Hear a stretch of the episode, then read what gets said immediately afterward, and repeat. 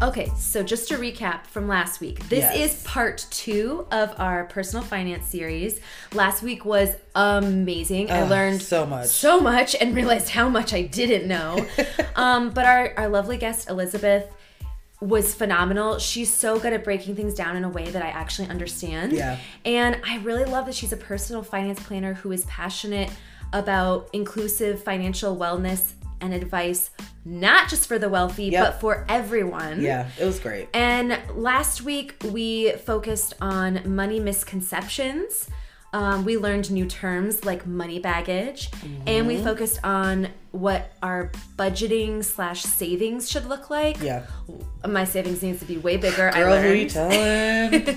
And this week we're jumping back in with more amazing, like actionable things you can do to improve Yes. your finances. Let's get it. Before we get into it, just a quick stat, because you know we love to provide you with all the knowledge and stats we can. A study found that only 34% of all Americans believe that they are knowledgeable knowledgeable about our IRAs. which I'm not. I'm in the what is it?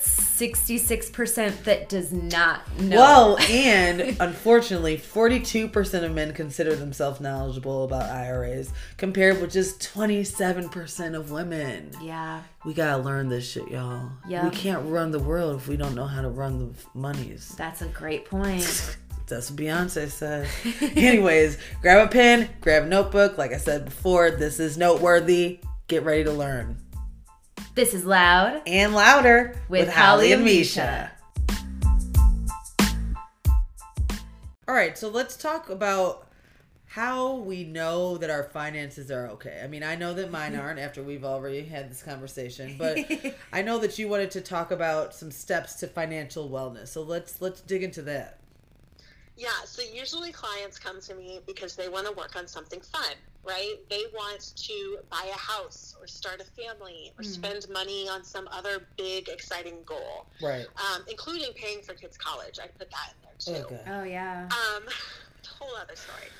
But before we do any of that, we have to make sure that they're okay with the basics, that they have this solid foundation so mm-hmm. we can go from there. Got it. And when I'm looking for that, to establish that foundation, there's five steps that I look for. Okay. We've already talked about a couple of them. I'm literally about to write these down. we also have a nice graphic I can send you. Okay, yeah, our send me that for So- sure. That'd be great. We'll share it um, actually. yeah. Okay, yeah, I'll send that. Just remind me. Okay, cool. The the first step is, and I should say that we call them steps, but they aren't sequential. Like a lot of these are going to happen at the same time, and I Okay. don't want them to. Okay. But the first thing is having that rainy day fund, Okay. right?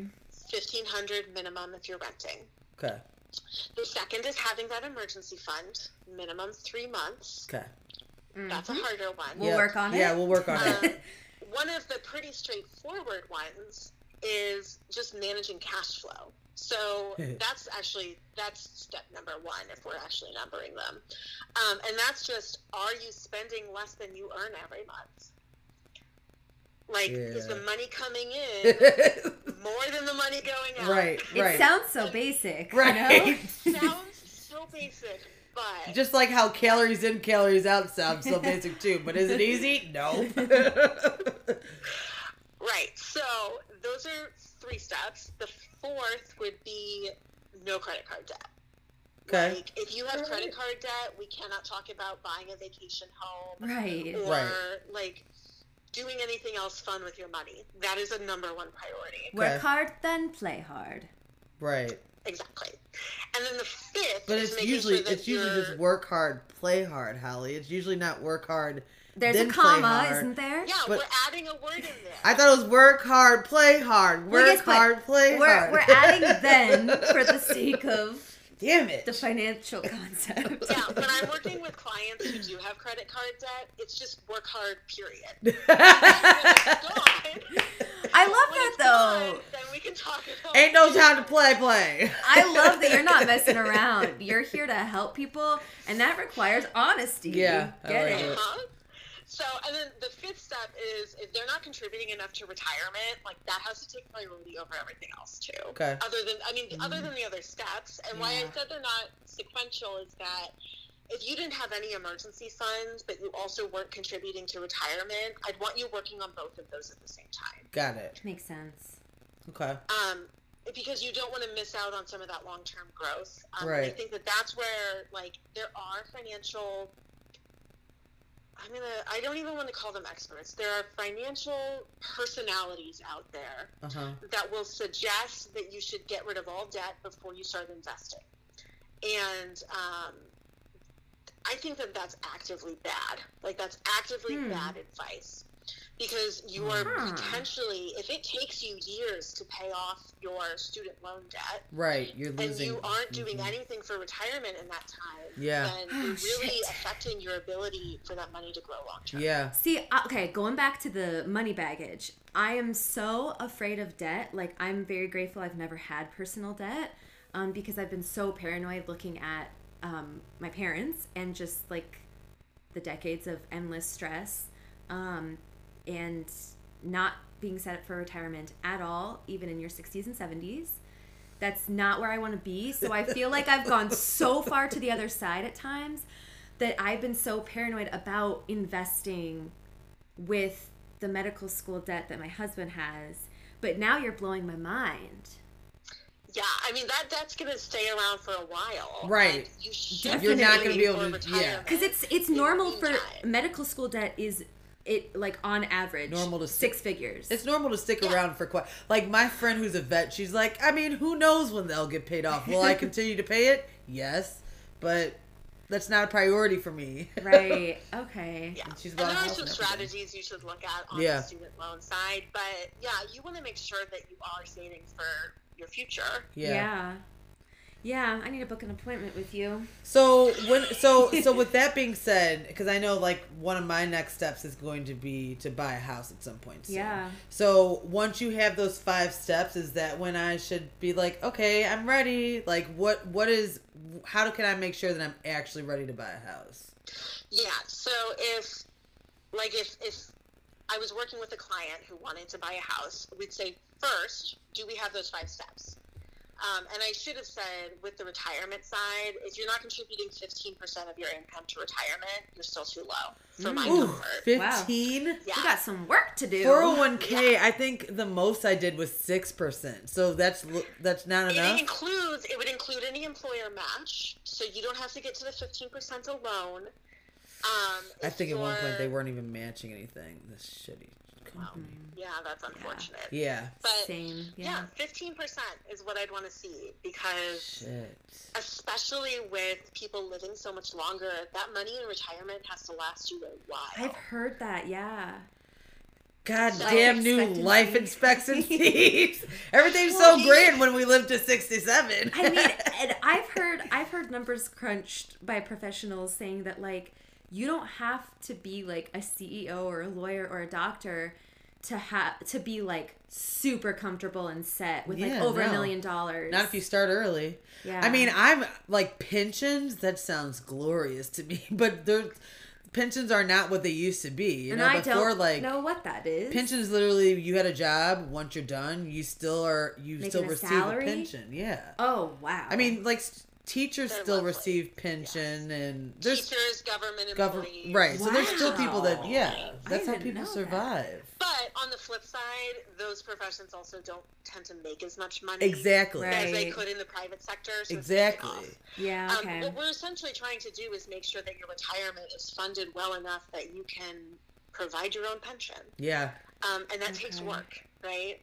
Yeah. Especially if you're coming in with debt and you can't expect any sort of inheritance down the line. And that's where the generational wealth is really a problem. Shut up. So, yeah, to, to slow the roll. I wasn't telling you to shut up. Hallie looked at me a certain way when you said inheritance. it's not a bad thing. It's great to have that. It is great, and it makes planning a lot easier, but it is Not- something that not everyone yeah. has access to. Yeah. Until you're too comfortable with that, right? Yeah, yeah, that's why I need to talk to you, Elizabeth. Okay, so once you have your five steps in place, including specifically 15% of your income going towards retirement, then you're good for a house or there are more steps? Then we look at the finances of the house. Okay, yeah, for sure. If you don't have 10% down, you Right. can't afford it. Right. I know that you can get loans with a lot less. Um, I don't think that those are responsible. Loans. So it's not don't that responsible to get like the first time home house like was it a first time homeowner where you can only you don't have to put down the 10%? Yeah, it's just that the numbers end up being a lot harder. Like, Okay. let's say you do that and you have no equity in the house, and then the market crashes. Um, you're in a much riskier position. I would say the only exception to the 10% rule is if you get a VA loan, because those are glorious. And what's a VA loan? It's for veterans. So, Oh, very shit. specific population. Well, Um, sign up What for to the serve army. my country. I will say though that if you live in an area, it's worth looking into options. Um, Okay. If you live in an area that has first-time homebuyer assistance, right. Sometimes they will give you money for that down payment, Right. like a grant. Yeah. That's great. Okay, That that's what I think I was talking about. Okay, got it. Wait, so how do you know if you like who who can apply for that or like who gets that? There's usually income limits, so you want to look at requirements in the area. Google your city and state, and you'll see the programs available. Um, it's No- something I did when I moved to Ohio. Is I looked at what programs I would qualify for. Okay. So what about and I know this is going in a different direction. What about credit scores before going to buy a house? What should your credit score look like? I've gone I up mean, by that- 120 points over the last year, by the way. Okay. Still not great, but it's not poor anymore. I mean, the higher your score, the better. Okay. Right? Like that's going to mean lower interest rates, which directly translates to the other affordability aspect of home buying. Is not only can you afford the down payment on the house, can, Can you afford the mortgage? monthly Yeah. payment? Mhm. Yeah. You know, run those numbers, and because I guarantee you that whatever mortgage you're approved for, that is not what you should be spending. Exactly, because that's the problem. Is that people are like, "Oh yeah, I got approved for five hundred thousand dollars." It's like your mortgage is now twenty four hundred. Oh it's my like, God. oh yeah, See, and the right. thing the thing that I also makes me nervous, like I'm not in any rush to get a house, is because I've noticed like with apartment living, there are so many random things that go wrong. And it's great for me to call my landlord, he fixes it, he pays for it, and it scares me to think of like the cost of upkeep once it's your responsibility. yeah, but it's also your asset. Yeah. Can I just say though, I so this is I bought my first home when I moved to Ohio. Yeah, I showed up after a six hour drive from Virginia and found out that in the week the house had been empty after it became mine, the furnace had died. no. What are the So odds? I had to replace a furnace within my first two weeks of home ownership. Oh no. Damn. Um, so yeah, no, you do have to be prepared for those things, but um, it's also a really great way to build wealth. yeah, thank Yeah. God I'm. you are you're I- building equity in a home. Well- I'm so It's- glad I'm, I'm marrying a handyman because he will be put to work. And I guess like the furnace you said is what comes out of like a rainy day Right, fund. right. If you're set up correctly. or a cold So day. you have to have you have to have that cash. Yeah. Because a lot of people also say, well, I have that ten percent down payment if I use my emergency fund. right. It's like no, no. that's not what that emergency Yeah, fund don't is for. touch You it. cannot touch it for this. Mm, that you have makes to have a separate pile of money for the down payment. Wow, this is some good stuff.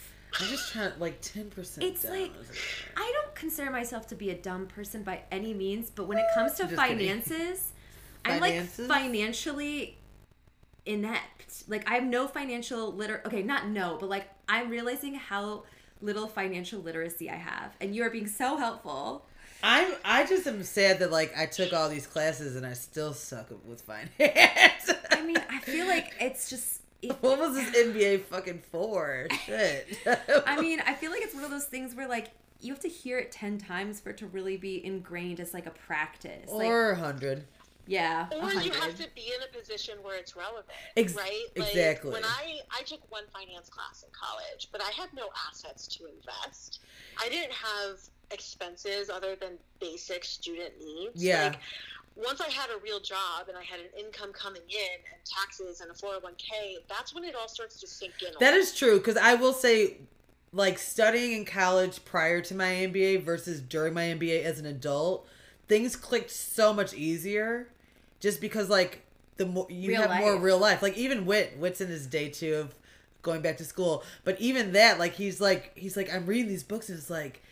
It just makes so much more sense when you have some years under your belt of just like living, you know? Like things just are more relatable than when you're 18 years old and just ready to go to a kegger. I'm like, Holly wasn't there, but I was. What's a kegger? Right, kegger? Um, what? Honestly, like I don't think I took a single financial course. It wasn't part of my theater or nursing curriculum. yeah. And uh, I didn't have room for extra stuff, so like I yeah, there's so much I wish I had known. Well, now at my at my um at my school right now, they have a RD. What is RD? A registered dietitian. Yeah. They have a MBA program. It's the I think this is the only school in the nation that has an MBA RD program, so that you learn uh with your dietitian program, but also are able to intertwine business within it, so you can have your own practice and all that. that's cool. Yeah.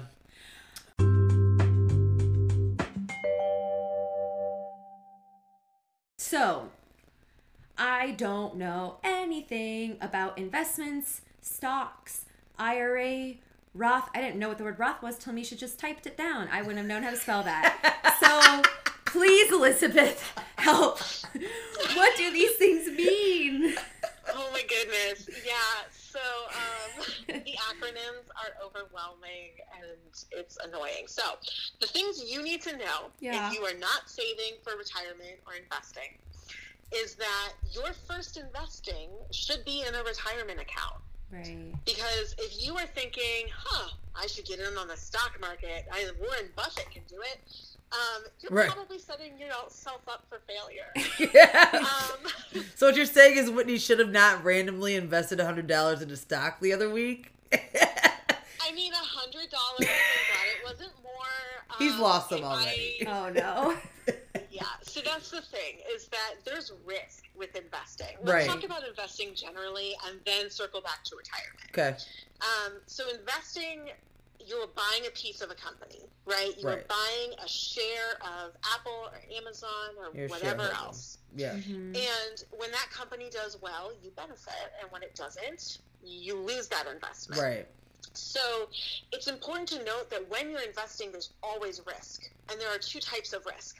There's the company specific risk that, you know, Jeff Bezos had a bad idea and his company will fail. hmm Um, or there's general risk, systemic risk. And that is overall that the market will suffer. Right. And those two risks, you can get rid of the specific risk by diversifying. So if all of your hmm. money is in one stock, Exactly. you're either going to succeed or fail. Yeah. Those Yeah, are the two scary. options. You gotta have some And options. as you add more stocks in different industries, in different sectors, that sort of thing, then it becomes a spectrum. You can either fully fail, fully succeed, or somewhere in the middle. Right. If most of the stocks succeed and one fails, say, you know, it's a, it becomes this time like a spectrum that you can be at any point on. So that diversification, owning a lot of different stocks, is what makes investing. I don't want to say safer because there is Yeah. always risk, but it's what makes it less of a gamble Yeah. and more of a long-term strategy to meet your goals. Right, because that's the thing about stock too, though. It's right. It's like it's you're not going in there to come up on a hundred thousand dollars in a day just by making this one time thing.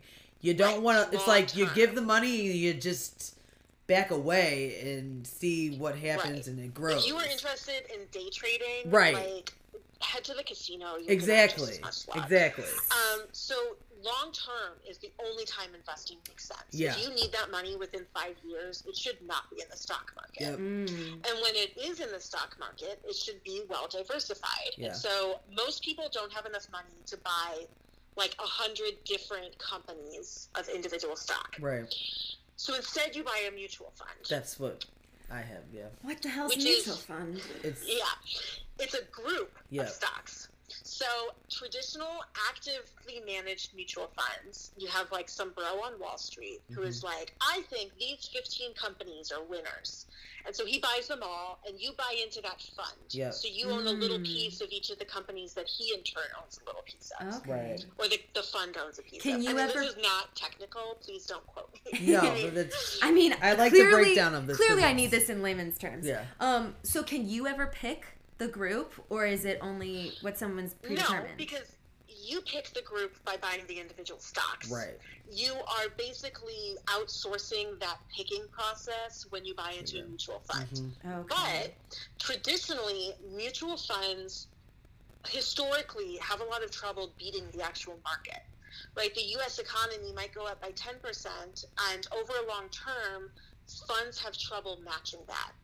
So, back in the 70s, um, a personal finance hero of mine, Jack Bogle, Mhm. invented the index fund, which instead of trying to beat the market and say, pick the 15 stocks you think are going to be winners, you instead buy into the market as a whole. So I am buying a piece of all of the companies that are part of the US economy. And I'm banking on the US economy doing well in the long run. Got it. So by the time I retire, I hope the economy has grown because then my investments have grown, Got even it. if a couple of those stocks have failed. So then once you're in retirement, you cash out? No. No.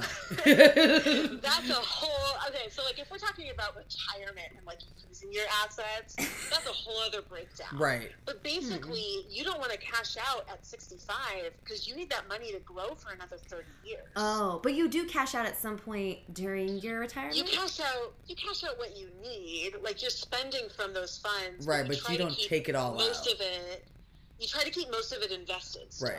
So like when you said like like you want a new bathroom or a renovation of some sorts, if you have enough money that's sitting in there growing and you maybe hit something, then you can take some out, but you always have money in there growing.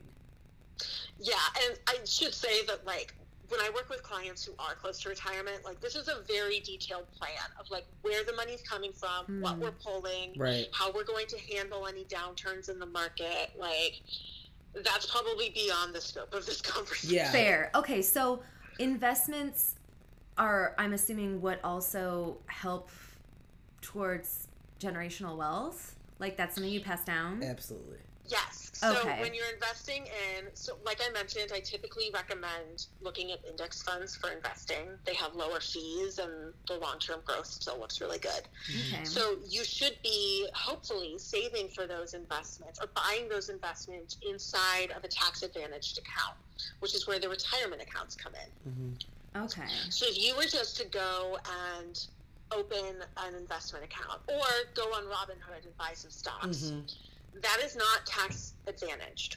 Which means that at the end of the year, if you sell the stocks in there, you have to pay taxes on those oh, gains. Oh, I never thought about that. Right. But if the money is in a 401k, which is an employer plan, or an IRA, which is an individual retirement account, then even if you trade between ideally mutual funds inside that account, you are not taxed on any gains until you are at retirement and you pull the money out Gotcha. Oh. to use. Oh, okay. So that's why I say that if you're interested in starting with investing, the first thing we want to know is make sure that that's not money you need. Yeah. You have to be comfortable tying that money up until you're 59 and a half because that's the earliest you can access it without a penalty. And and how much money would you say you should start with? With investing? I mean, Like, what's the low? 15% Fifteen percent. Okay. of retire because that's your retirement contribution. So that retirement contribution should be invested in stocks. oh. Gotcha. It's not just money sitting in a bank account. Oh. Right. That's what four hundred one k is. working It's working. for you. Yeah. Got it. Duh. Okay. So you're 50 so when we talk about savings, you're not literally like so when is there a time that you should Okay, okay. Got it. So a savings account is where you should be putting your rainy day and your emergency. Mhm. But when you're talking about saving for retirement, that should be in a, an account that's growing.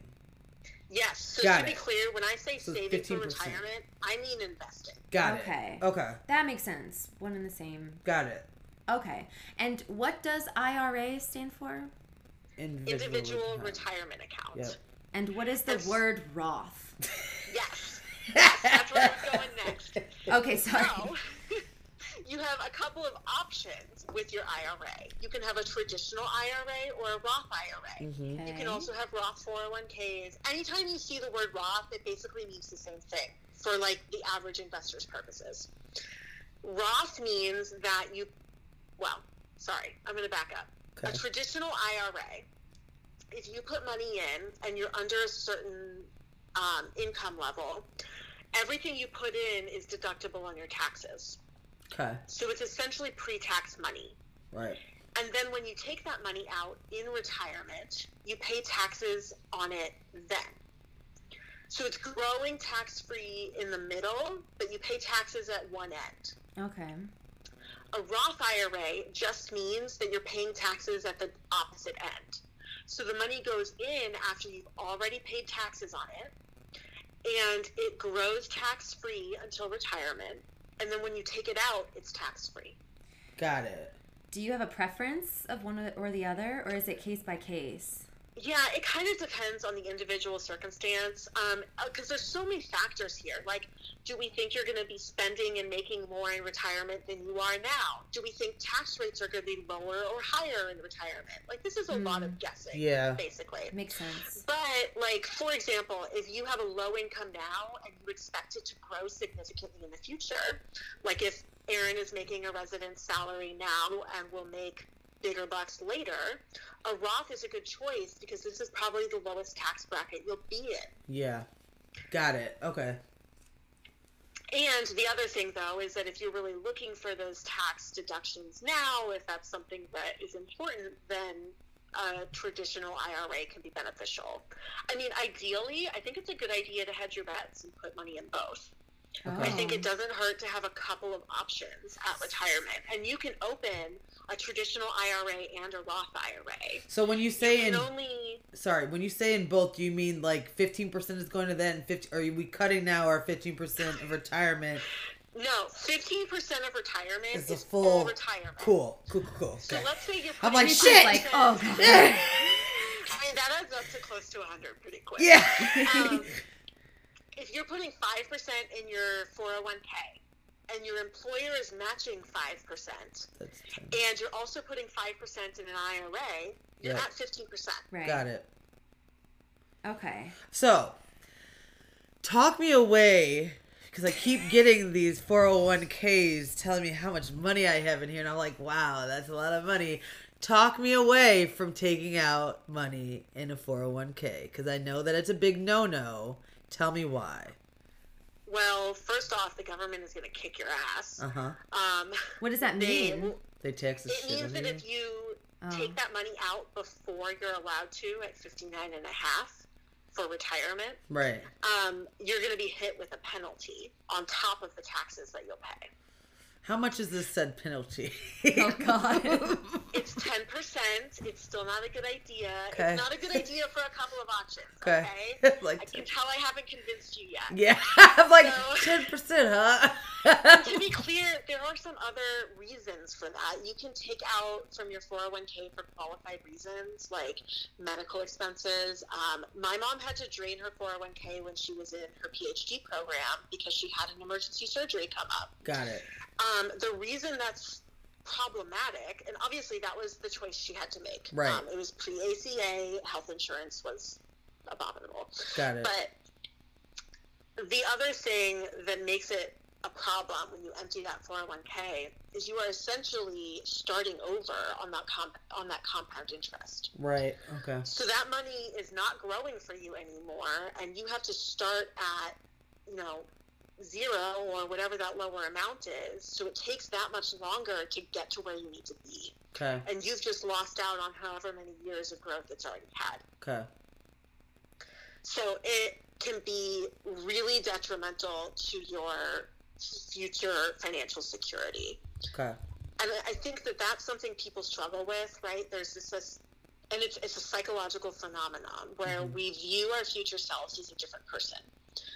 It's not me at 65. It's some like random old, Old person, like, know. right. so it's important. It's imp- and as silly as it sounds, it's important to humanize the future version of yourself. Wow, like, I've never thought about that. give her that. her name. Like picture her. like an old like, lady name, like Dolores. Should I name her Dolores?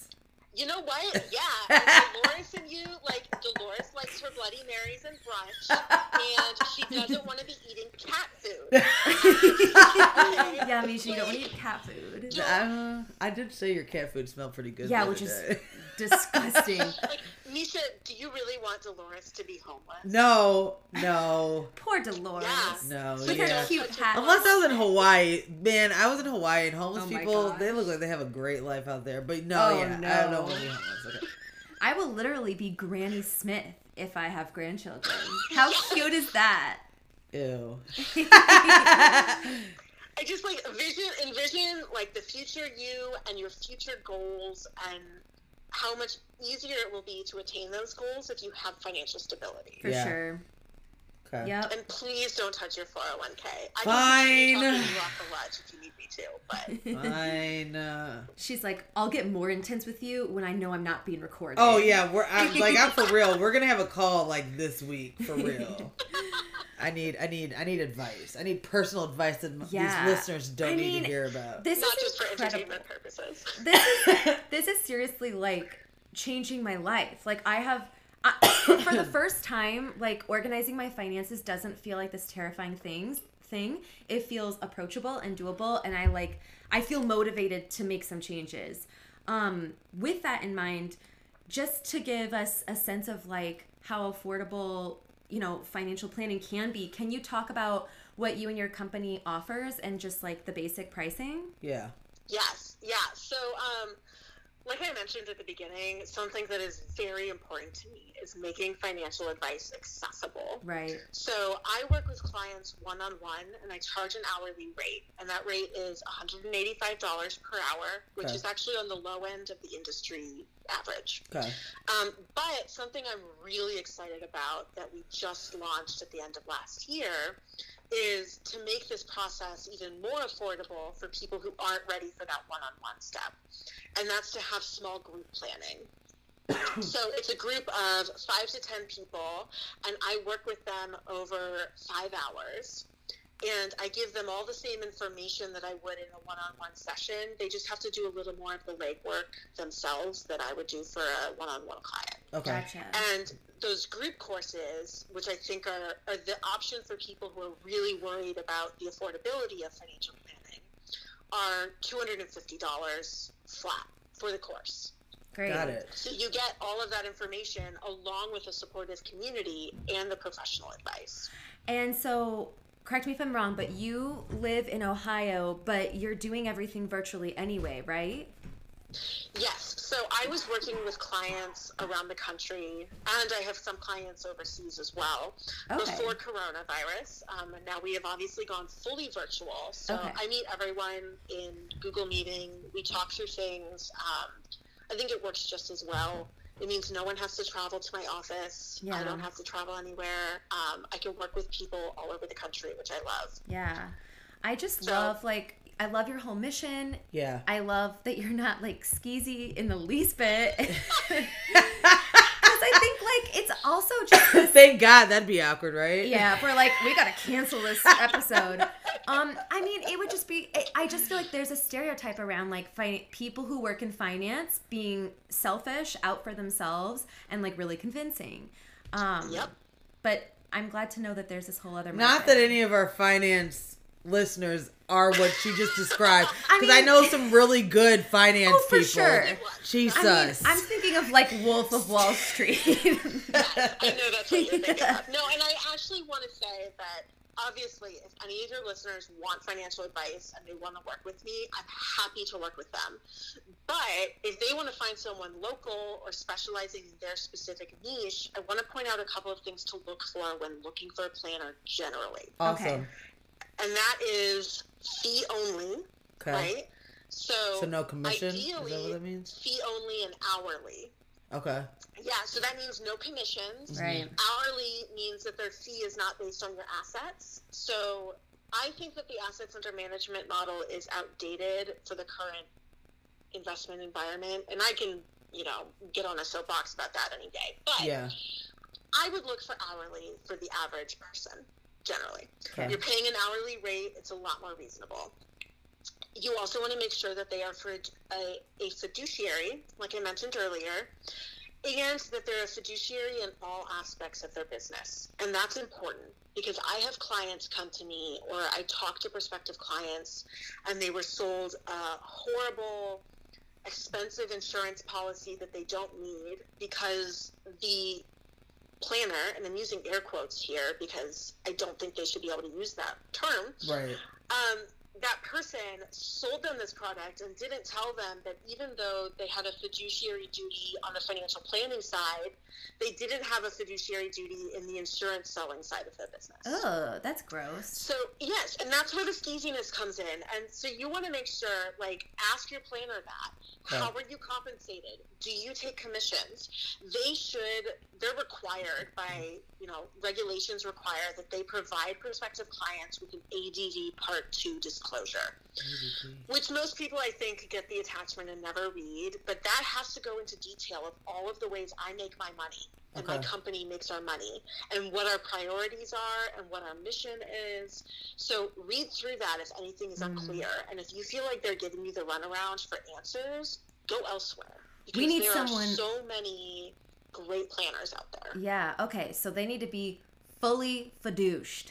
Yes. Cool. Don't think that's Don't get but douched. Be fiduced. I'm saying I'm saying that out loud so that it, it sticks in my memory. That's hilarious. And fee only, because fee based Fee means they can still accept commission. So, Ew. are there any institutions that you have heard bad things about that specifically we should not work with? Like, for example, when like you know, I was Wells Fargo had a lot of issues back in the day with certain investment. Like, are there certain ones right now? I know Wells Fargo they they're doing better than they they fucked up a while ago, but but are there any that you've heard things about consistently where you're like, you know, maybe stick a stay away from those? Oh, I think there are a lot of smaller companies coming in, Got it. like in the financial tech space. And not to say stay away from them, but say understand what your money is in and if it's protected and Okay. how it's protected. If it's savings, it should be in an FDIC insured account. Got it. Um, and I think the bigger thing, though, especially if you're looking to open an investment account or a retirement account, is look at the fees because those fees can eat into your long term compound interest really Mm. horribly. And I mean, this is audio, so I can't exactly pull up the calculator and show you, but Yeah. If if you're paying high fees, that can end up being, you know, three hundred thousand dollars or more out of your Mm. growth in forty years. Ugh. So, like when Wells Fargo Advisors says that they'll assign you a financial planner, Right. they're not really a financial planner, they're an investment manager, and they're probably charging you higher fees than you need. So that's why I typically, with clients, because I don't invest my clients' money, I just make recommendations. Right. And I usually recommend that they go to a low cost online discount broker. Mm. This would be your Vanguard, your Charles Schwab, your Fidelity. It's do it yourself. Gotcha. You have to pick the investments in there, but that's when you should work with an hourly fee only planner to pick the investments. Mm. And then you're not paying ongoing fees for money that's essentially sitting in the same place anyway. Right. Got it. Also, sorry, to circle back really quickly, for IRAs and Roth with those, is there a minimum of how much money you like do you need a certain amount of money to in order to open an account of that nature? Not for the the the account itself. Okay. So the IRA can be funded with anything. Okay. um, as long as you made money, unless you're an exception. But sometimes there will be minimums with wherever you're investing. Like, say you open an account with Vanguard and you want to buy into one of their mutual funds Yeah. with your IRA money. Yeah. Some of those funds will have minimum investments Okay. of like three thousand dollars. Okay. But you can also buy into ETFs with that money, which is like a small portion of a mutual fund. This is getting it's way more in the weeds. It's Yeah. more technical than that. I just want to make sure it wasn't like you need ten thousand dollars to start with your okay. All No, right. you Cool. can start with smaller amounts. Okay. And put it just put it in a fund that doesn't have a minimum. Awesome. Okay. Oh, I've learned so much. Yeah, this is really great. This is really great. And, I'm like- really glad we got this. Yes, thank you so much. I mean, I, despite our pretty good googling skills, we could not have come anywhere near this. Oh like no. talking to an expert so is much great. bad information I'm on the sure. internet. So like Yeah. So, for our listeners, we're going to get some visual resources from Elizabeth to share on our social media. So, be on the lookout for that. And then we're also going to um, probably share some research or just like share um, your company's Yeah, we'll we'll definitely put that. and like their Instagram handle and stuff like that, so that if you feel like you need some financial planning assistance, you know that like this is a great option. Yeah. Yeah. Thank you so much, Yeah, Elizabeth. this is great. Thank you so Thank much. Thank you for having me on. It was lovely to catch up, Holly. Yeah. Second grade. Yeah, and I'll let you know if she like bounces back into that like bitchy I mean won't. girl. Like, maybe this is all like a long. I know. Now I'm thinking like, I am an actress. is she still that and she just been using me? then this is a really good performance. But yeah, thanks again, Elizabeth. Yeah, no, I'm happy anytime um, you have money questions, and any of your listeners are welcome to reach out to me. I also manage our social media, so Awesome. I'm there. Perfect. So we know it's good. Beautiful.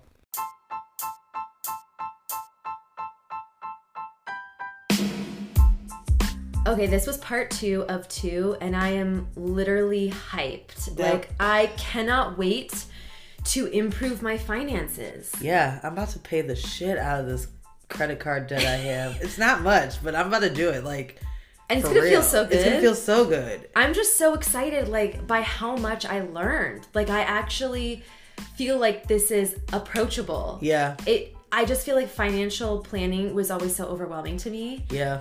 And now I'm like, okay, I can do this. And this is just the beginning because, like we mentioned last episode, Mm-hmm. if you didn't hear, there's a finance class, a small group financial planning session that Elizabeth's company is putting together, Fearless Finance. It starts February 25th, so that's two weeks from today's episode drop, okay?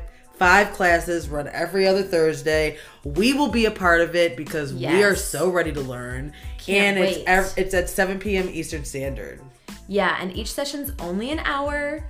Totally easy to do. Yep. And usually this would cost $250, which is still a really great deal It for is, personal finance planning. But with our promo code of loud and louder, all spelled out one word, loud and louder will get you an additional 25% off. Pew, pew, pew. Woo! I was literally about to do that. That's so cool. it just feels so exciting. I know. Um, so we're sharing this on our episode notes again, and it's all over our social media. Yeah. We're just so excited to help you guys in your financial growth. So join us, take advantage of this opportunity. Yes.